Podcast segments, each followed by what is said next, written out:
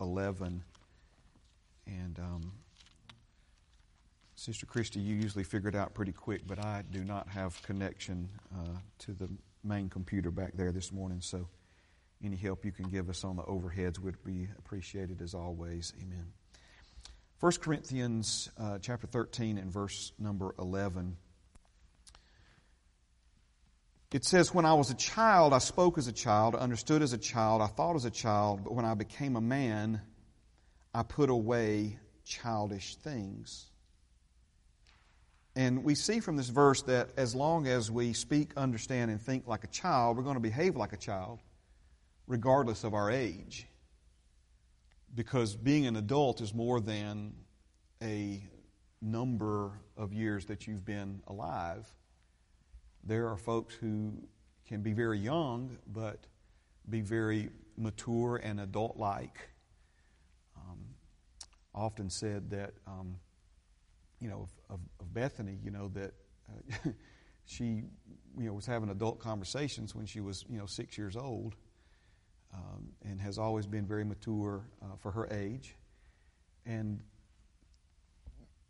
we also see the opposite of that, though, where someone can be, and no, I'm not going to give any examples, so don't anybody get nervous, amen. But where someone can be up in chronological years, but still have childish behavior. Because what we ultimately see is that our life reality is a reflection of our thinking, understanding, and then ultimately our speaking. Now, the word of the Lord came to me Friday a week ago that He wanted to see a significant shift in our lives, significant as opposed to gradual and incremental, and I'm thankful for gradual and incremental change, growth and development in our lives. But there are times when we grow and develop, and our minds are renewed little by little, here a little, there a little. But then we kind of hit a spot to where if we're going to go any further, it's going to require a significant shift. And I really feel like that is a word from the Lord for this family of faith as it relates to what He desires to see and do among us in 2023 is this significant shift. And we said that a significant shift in our lives requires a significant shift in our thinking. Ways of thinking are pathways that lead us to a destination. Significant shifts will always involve a significant if. Now, I want you to think about that for a moment. Significant shifts will always involve a significant if. And in the context that I'm using this or referencing here, if is a condition or a variable controlled by you. If here is speaking of a condition or a variable that is controlled by, or we could even say it this way, is dependent upon you. So many times we, think, well, God, when are you going to do this for me? And when is this going to happen? And when are you going to change this? And we allow the enemy to deceive us into thinking and believing that we're waiting on God to do something that needs to be done in order for the situation to change, in order for our lives to move forward, in order for us to experience the breakthrough, when in reality we're not waiting on Him. He's waiting on us because He can only take us as far as our trust in Him will allow. He's waiting on us, right, now He'll help you, but He's waiting for a greater measure of cooperation with Him on our part that's necessary in order for Him to take us places and bring us into life realities that we've yet to experience. Remember, He's the good shepherd, not the good cowboy. A cowboy drives cattle, but a shepherd leads sheep. So once again, He can only lead you as far as your trust in Him will allow. And I'm not going to I caught myself this morning like developing a whole other sermon series on this, and that's really not why we're mentioning this morning. But we see all throughout the Scriptures these significant ifs.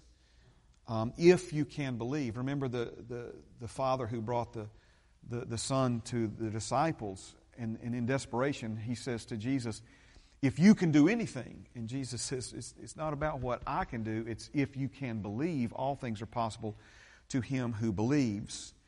We see even as it relates to our country and what's needed, the healing that's needed in our nation, God says, if you will humble yourself and pray, if you will turn from your wicked ways, how about if you are willing and obedient, you'll eat the good of the land. See, the if here. God wants you to eat the good of the land. He wants you to have the finer things and the better things in life, not just material things, but joy and peace, emotional things, mental wholeness, soundness, well-being, all of the above. How about if you hear and do these sayings of mine? And Jesus gave us one of his most basic but important parables where he related two different individuals who basically heard and experienced the same things in life, but one person's life stood the test of time, so to speak, while the others did not. And what Jesus was emphasizing there was the difference was the man who heard what Jesus said and did what Jesus said. We're going to look at a couple of these as we work through this morning, but if you have learned from Jesus, that's such a critical if in our lives. There are a lot of people who call upon the name of the Lord and they receive salvation and they're just as saved as anybody who's received salvation. But remember, Jesus said in Matthew 11:28, come to me, heavy, laden, burdened, and I'll give you rest. But then he says, take my yoke upon you and learn from me. Learn from me. And that word learn there is the word that we ultimately get our word discipleship from. And it's talking about a learning through experience where we actually do life together with Jesus and he teaches us. And he says that if we learn from him, we will discover in our life reality the rest that he gave us when we came to him. And that confuses a lot of people. I'm not trying to confuse you this morning, but one-dimensional thinking tells us either we have rest or we don't, but you're not a one-dimensional being. You're a three-dimensional being. And if you are born again this morning, in your innermost being, you have rest, you have peace, you have joy. But it's learning how to walk in and experience that. So if you've learned from Jesus, and we see that a lot of people have been born again but have not heard him and have not learned from him, and then if you are renewed in the spirit of your mind. So the main point as we move forward is that significant shifts will always involve a significant if, where we're not waiting on God, he's waiting on us.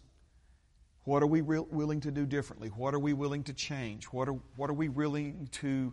And this could involve a lot of different areas of our life, but the one that I feel like the Lord is focusing in on most specifically is our willingness to change the way we think, to change the way we look at things, to change the perspective that we have on life and our identity and who we are in Christ, a significant if, always associated with a significant shift. Now, let's do this. A couple of things from last week that we talked about. We said that we do what the world does and get what the world gets because we think the way the world thinks. One more time, we do what the world does and get what the world gets because we think the way the world thinks. Amen. See, the Bible says don't be conformed. Don't be conformed by this world, by the pressures that are in this world all around us, but to be transformed by the renewing or the reconditioning of our minds. The renewing or the reconditioning of your mind is completely different from what happens at the new birth. At the new birth, your innermost being is not renewed or reconditioned or refurbished. It's replaced. You become a new creation through the new birth. You become something through that experience that you were not before. Amen. But then our minds, in essence, are playing catch up with that. I don't mean like ketchup and mustard. I mean like catching up with it. Because you became something through the new birth that you don't yet see yourself as, that you don't yet think of yourself as being. And as long as we think like the person we were instead of the person we became, we're going to pretty much experience life and do what that old person did instead of experiencing life and doing what that new person does. Amen? So again, a lot of this is review and things that we talk about early and often. So our minds and our thinking have been conditioned by the world we live in. Over the course of our lifetime, we develop ways of thinking that are now producing negative, destructive, life-controlling patterns of living. So a significant shift in our lives requires a significant shift in our thinking. Now, from this point right here, we could preach 24 different sermons, because there are many different ways that our minds have been conditioned to think the way the world thinks.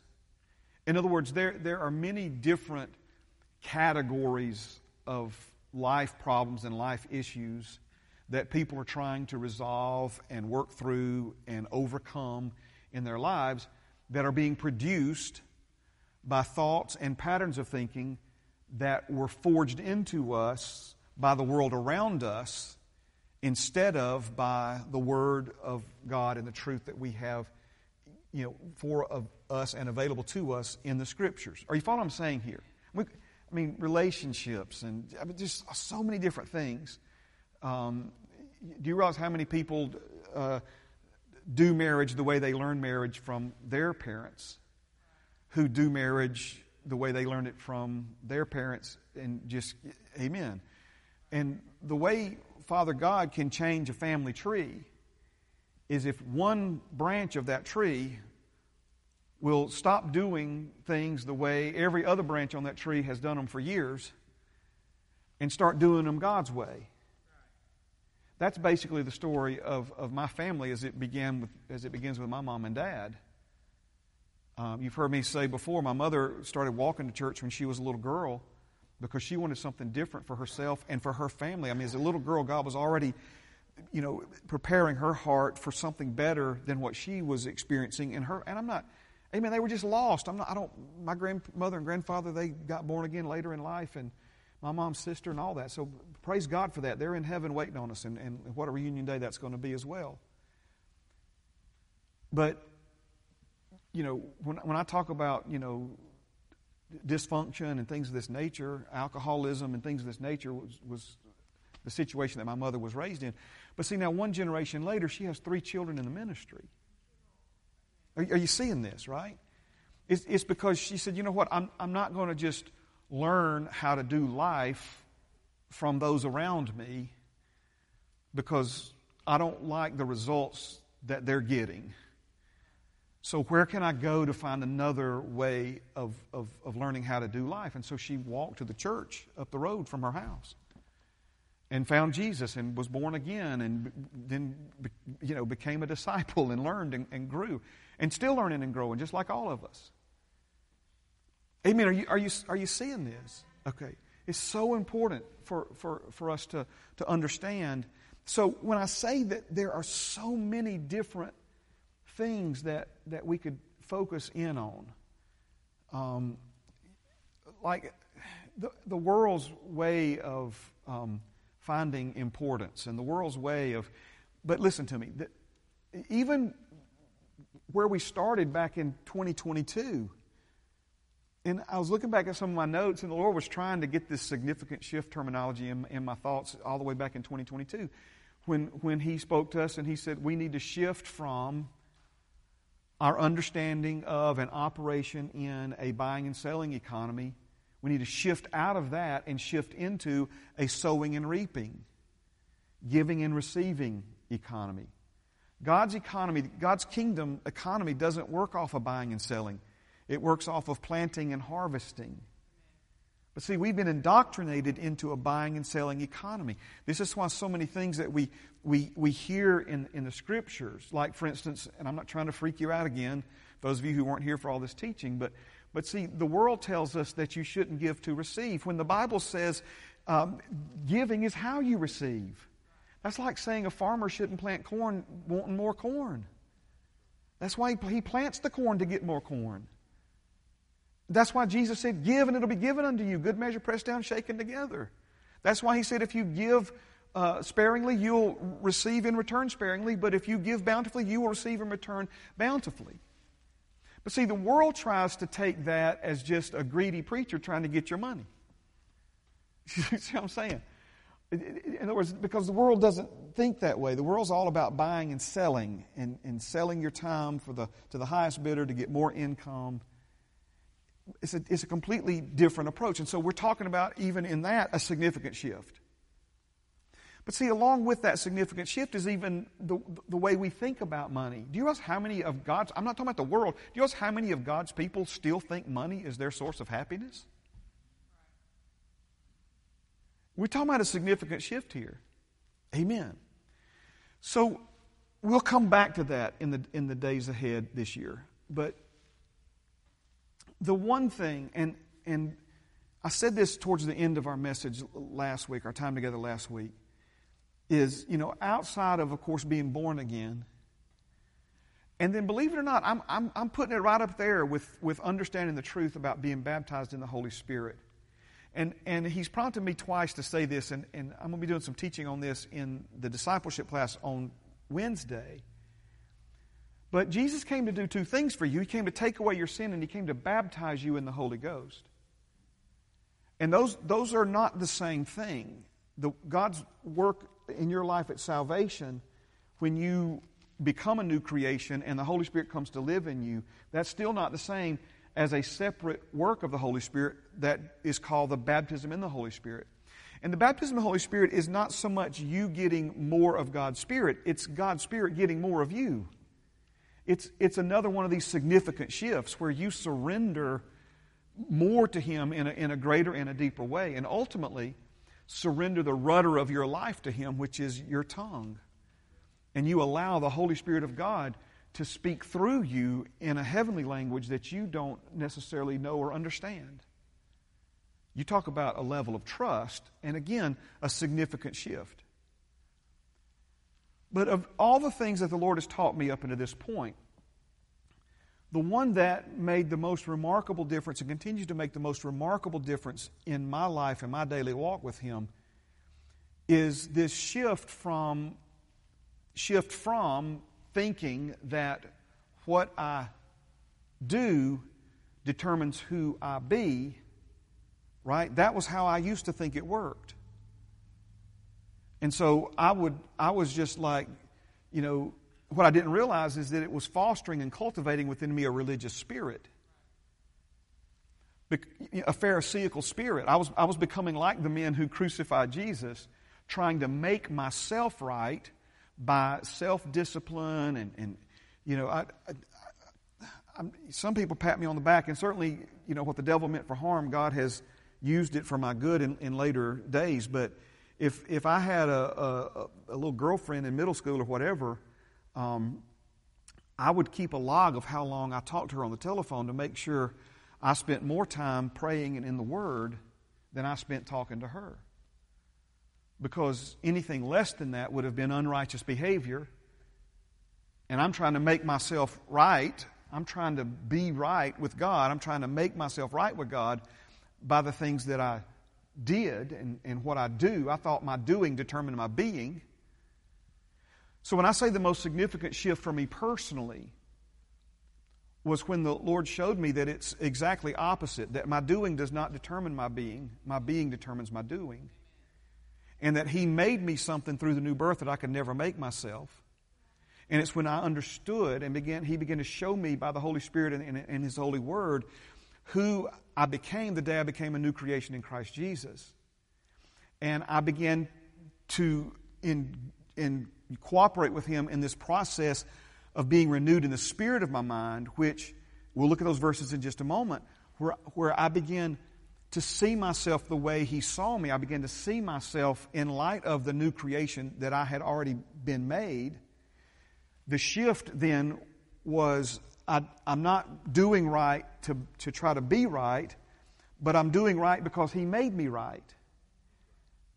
And so now my efforts became an extension of who I was. I was told by a lot of well-meaning pastors over the years of my walk with the Lord that I was a sinner and that I needed to do better. You know, and so, you know, 30, 40-minute sermon, I was told, you know, for 25 minutes of that I was a sinner, you need to come repent, and then you need to go try to do better. And so without realizing it, they were telling me to live outwardly in conflict to who I was inwardly. They were telling me I was a sinner and I needed to go struggle and try to be a saint.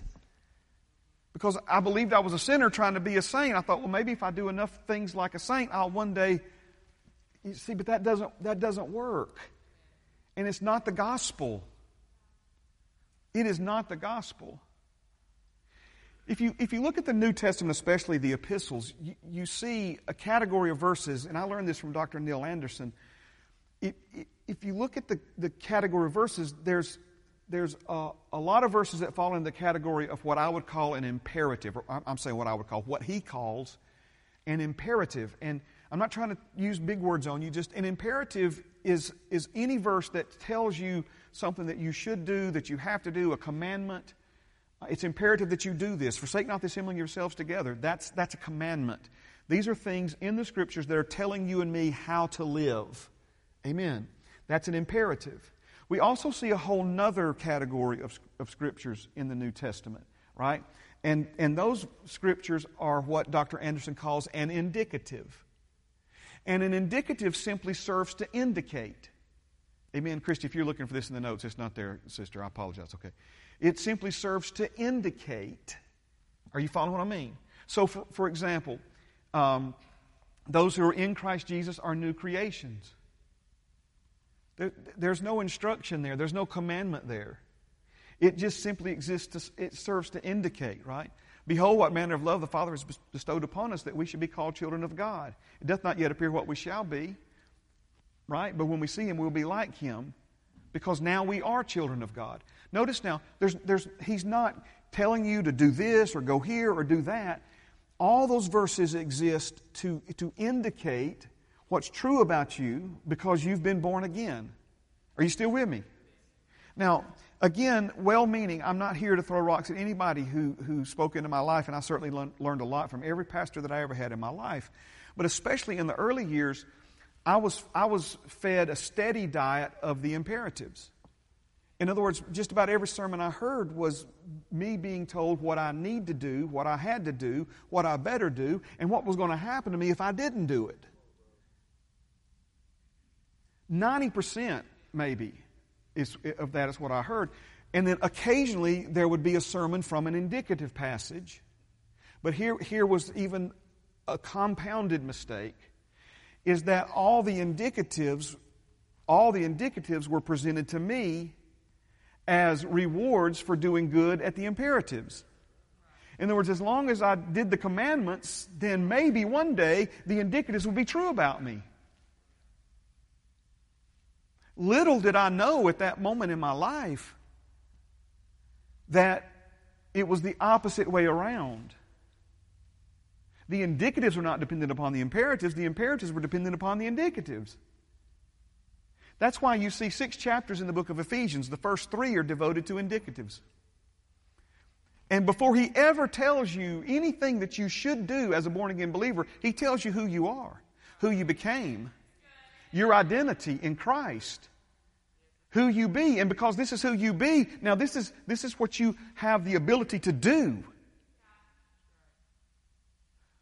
So when I say the most significant shift in my walk with the Lord and what set me free was when I went from thinking what I did for Jesus determined who I would ultimately one day become to who I became the day I became a new creation in Christ. Jesus gave me the ability to even lay hands on the sick and the sick recover, to cast out demons, to speak with new tongues. You say, oh, no, man, that's stuff for only saints. Well, you are a saint. You became a saint the day you were born again of the incorruptible seed of the Word of God. Now, oh, sweet Jesus. So, I'm skipping way down here for a minute. Have you ever, I'm not trying to get all technical on you. Before there was ever a label or a terminology for this existed. In other words, don't feel intellectually inferior if you've never heard of this terminology. Because whether you've heard the terminology or not, we've all experienced this at some point in our lives. But have you ever heard of imposter syndrome? Anybody? Imposter syndrome. I first became acquainted with this term in my overcoming this resistance that Satan has tried to use against me to keep me from writing books. And imposter. Let me ask you it another way. Have you ever felt like a phony?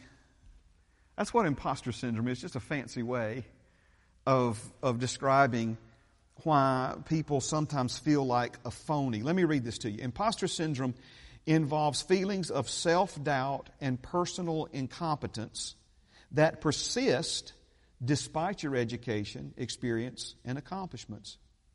And to counter these feelings, you might end up working harder and holding yourself to ever higher standards. I'll never forget Micah Andrews, the CEO and pastor of the Foundry, now doing an amazing job. He walked into a meeting of directors, and I don't talk a lot about that, but that's one of my assignments. Is I'm counseling director at the Foundry Ministries. And there were several of us there in the room, and he said, before we begin our meeting, he said, I got a question. He goes, how many of you in this room view yourself as an expert? I mean, we're all like, I don't know who he's talking about, but he ain't talking about me, right? You know what I'm saying? He said, you may not see yourself as an expert, he said, but the people who come to this ministry for help see you as the expert. Now, listen to me all the way here, okay? God has made you an expert. He's given you answers that you don't know you have, to give to people that you haven't met yet. Amen. So when we talk about imposter syndrome, right, this is, where we think that we've got to do more, educate ourselves, have more. Listen, there's nothing wrong with education. There's nothing wrong with experience. All of these things are good unless they are the tail trying to wag the dog.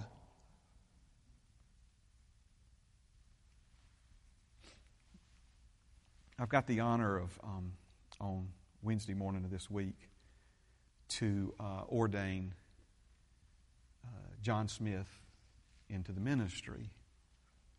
And some of you know our brother John. He's part of this family of faith, graduated the Foundry, part of this family of faith for many years. He's a counselor now at the Foundry in Coleman.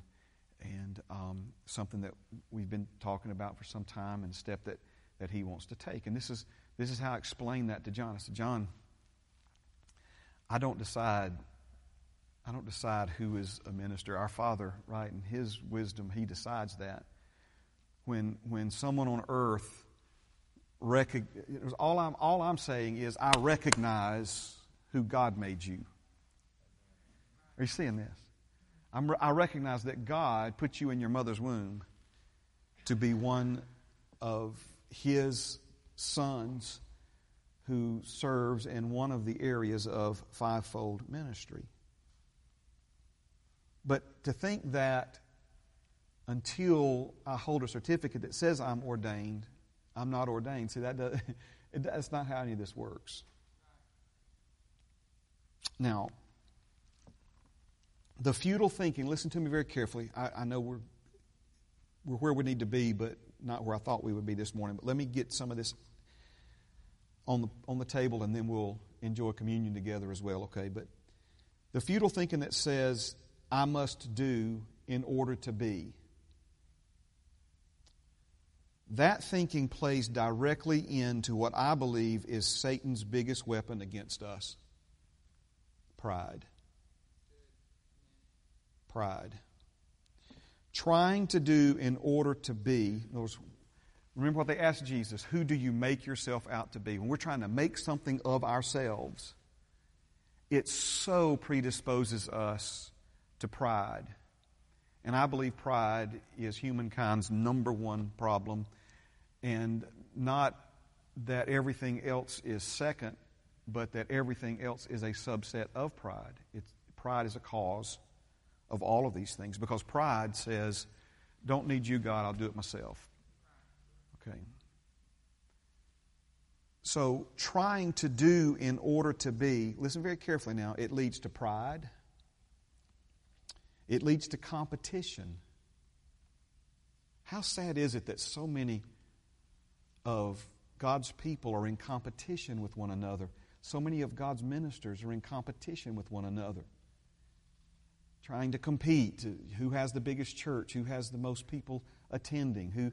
Who has the biggest offerings? Who has the biggest name? Who's all that stuff, right? It's competition. And what we see amongst ministers and churches, we also see in the pews among people. Trying to do in order to be also leads to insecurity. How about this one? Frustration. My goodness gracious. Frustration, you know what frustration creates emotionally in people's lives, among other things? Anger. Trying to do in order to be leads to feelings of never doing enough. I'm sure nobody in this room has ever felt like they are not doing enough, but amen. Maybe you know somebody. Never doing enough, never measuring up, inadequacy. Here is a huge one right here. Trying to do in order to be not only leads to pride, but it leads to a sense of inferiority. Not doing enough, not being enough, this imposter syndrome, I'm such a phony. People see through me. They know that I'm not. How many times has the devil separated people from a family of faith or fellowship with other believers by telling them, you're not as good as those folks down there. You still got all kinds of issues and problems in your life. You're not fooling anybody. When in reality, if you're born again, you're just as right with God in the eyes of God as Jesus himself, no matter what you may still be struggling with in your outward man.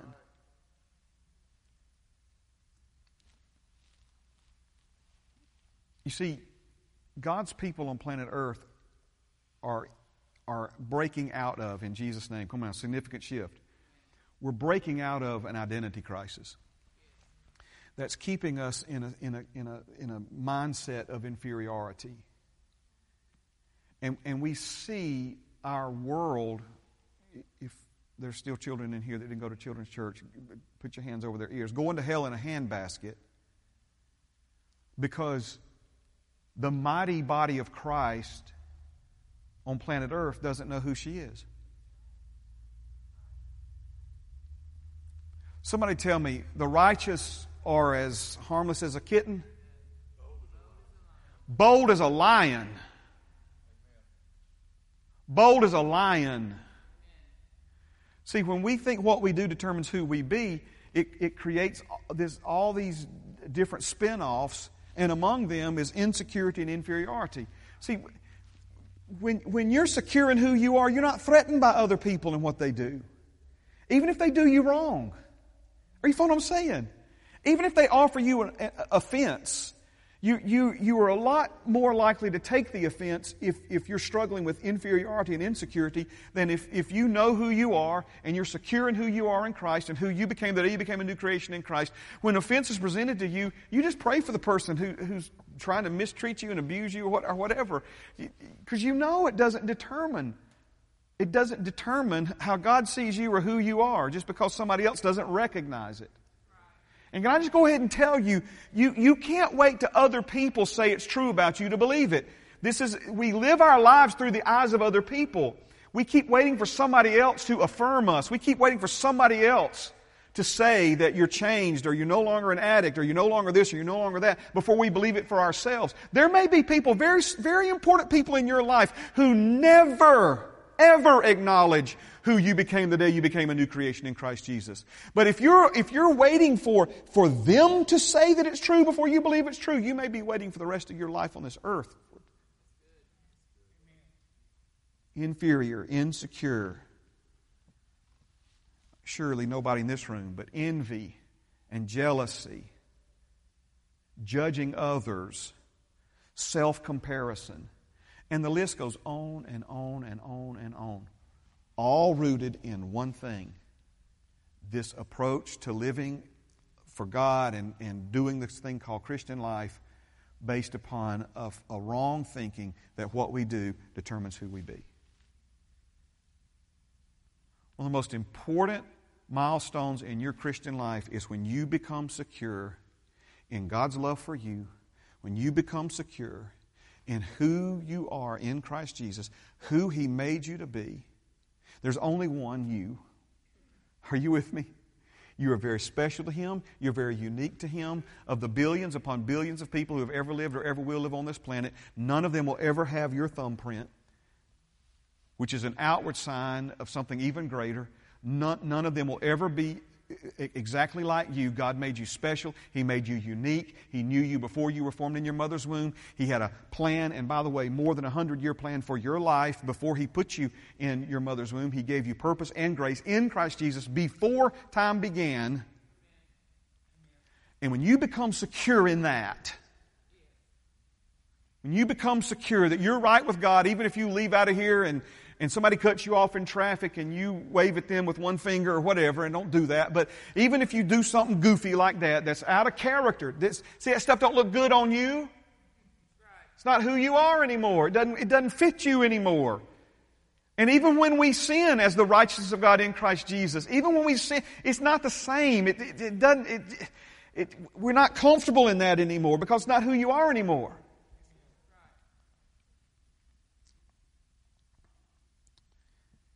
And then doing to be is at the heart of this religious spirit, right?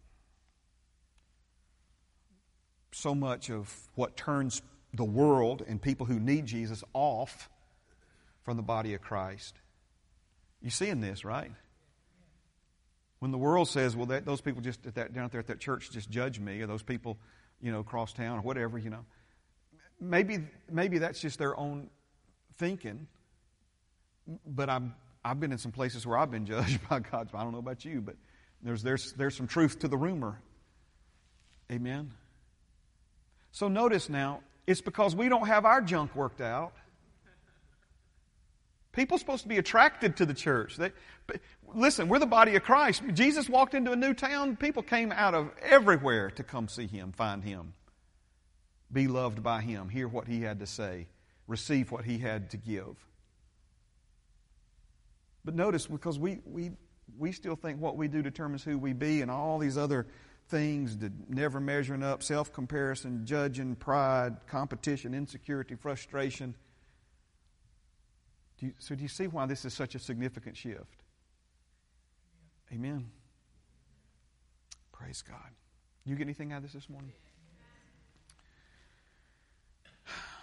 Amen. I'm going to pray and then ask the men to come to serve us. Father, thank You for our time together this morning. Thank You for what You're teaching us. Thank You for how You're opening up these truths to us.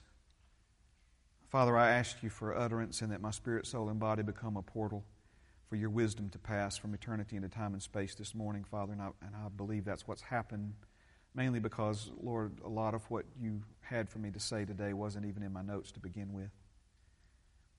I thank You, Father, for that divine transaction that takes place from Your Spirit to the men and women listening to me, both here in the room and those online, Father, on the broadcast, Lord, as Your Spirit bears witness with our spirit in grafting Your Word. Lord, that people are not just hearing my voice, they're hearing Yours, and that's the most important thing. And, Father, that we're beginning to look a little closer at our own mindsets and attitudes towards doing and being versus being and doing. Lord, I thank You that the Holy Spirit is convincing us of the indicatives so that we can go and become masters of the imperatives. experience your joy and peace in our life realities and change this world for your glory in the process. And we declare it so in Jesus' name.